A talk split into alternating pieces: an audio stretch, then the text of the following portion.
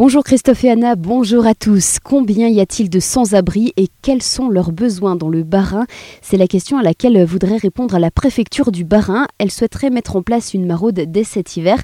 La maraude pourrait se déplacer sur cinq villes du département, dont Strasbourg et Célestat. Face à la montée de l'antisémitisme, le conseil départemental du Bas-Rhin a aussi décidé de hausser le ton, tout comme le Haut-Rhin depuis quelques mois, euh, depuis le mois de juin exactement. Le Bas-Rhin va mettre en place un réseau de veilleurs de mémoire dans les cimetières juifs du département. Le dispositif a été voté à l'unanimité hier. Il concerne 45 cimetières dans le département. Ces veilleurs de mémoire devraient éviter les profanations régulières. Ça y est, c'est parti pour la course au municipal à Célestat. Denis Digel vient de se lancer. Hier matin, lors d'une conférence de presse, l'ancien conseiller en charge des forêts pour la commune présentait son équipe ainsi que la jeunesse de son engagement. Pour le moment, il est accompagné par Jean-Pierre Haas, l'ancien adjoint en charge des finances, Jean-Michel Peter, Pascal Labruge, Francis Franck ou encore Sylvie Béranger, Krunz. Denis Digel place l'humain au centre de sa campagne.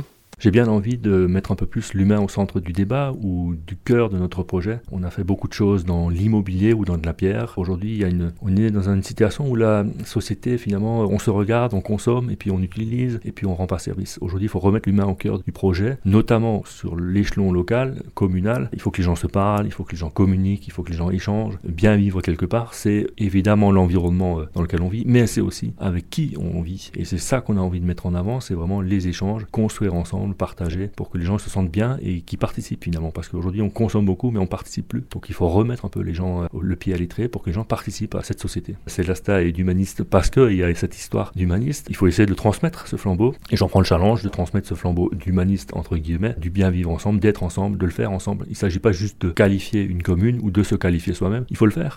Pour l'instant, le programme et la liste ne sont pas encore entièrement euh, fixés. Le candidat va continuer sur le terrain de réunir les idées comme les personnes qui vont l'accompagner dans cette campagne. Retrouvez l'ensemble de l'entretien réalisé avec le candidat sur le site internet d'azurfm.com dans la rubrique municipale 2020. Le drame hier tout près d'Algosheim, les forces de l'ordre avaient lancé un appel à témoins à la suite de la disparition d'une quarantenaire.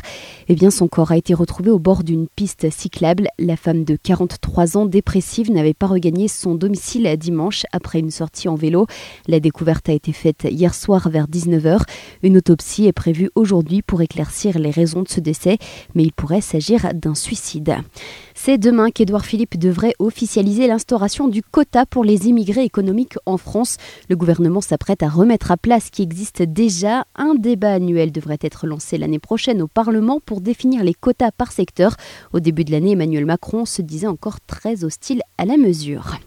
Mesdames, c'est à partir de 16h47 que nous travaillerons pour rien. C'est symbolique, mais c'est surtout pour montrer les différences de salaire qui existent toujours entre les femmes et les hommes. Selon l'Office européen de statistiques, les femmes ont un salaire horaire brut moyen de 15,4% inférieur aux hommes en France. En Europe, les femmes ont commencé à travailler gratuitement depuis la journée d'hier. Bruxelles a d'ailleurs décidé de fixer au 4 novembre la journée européenne de l'égalité salariale. Bonne journée à tous et tout de suite, retour de la météo.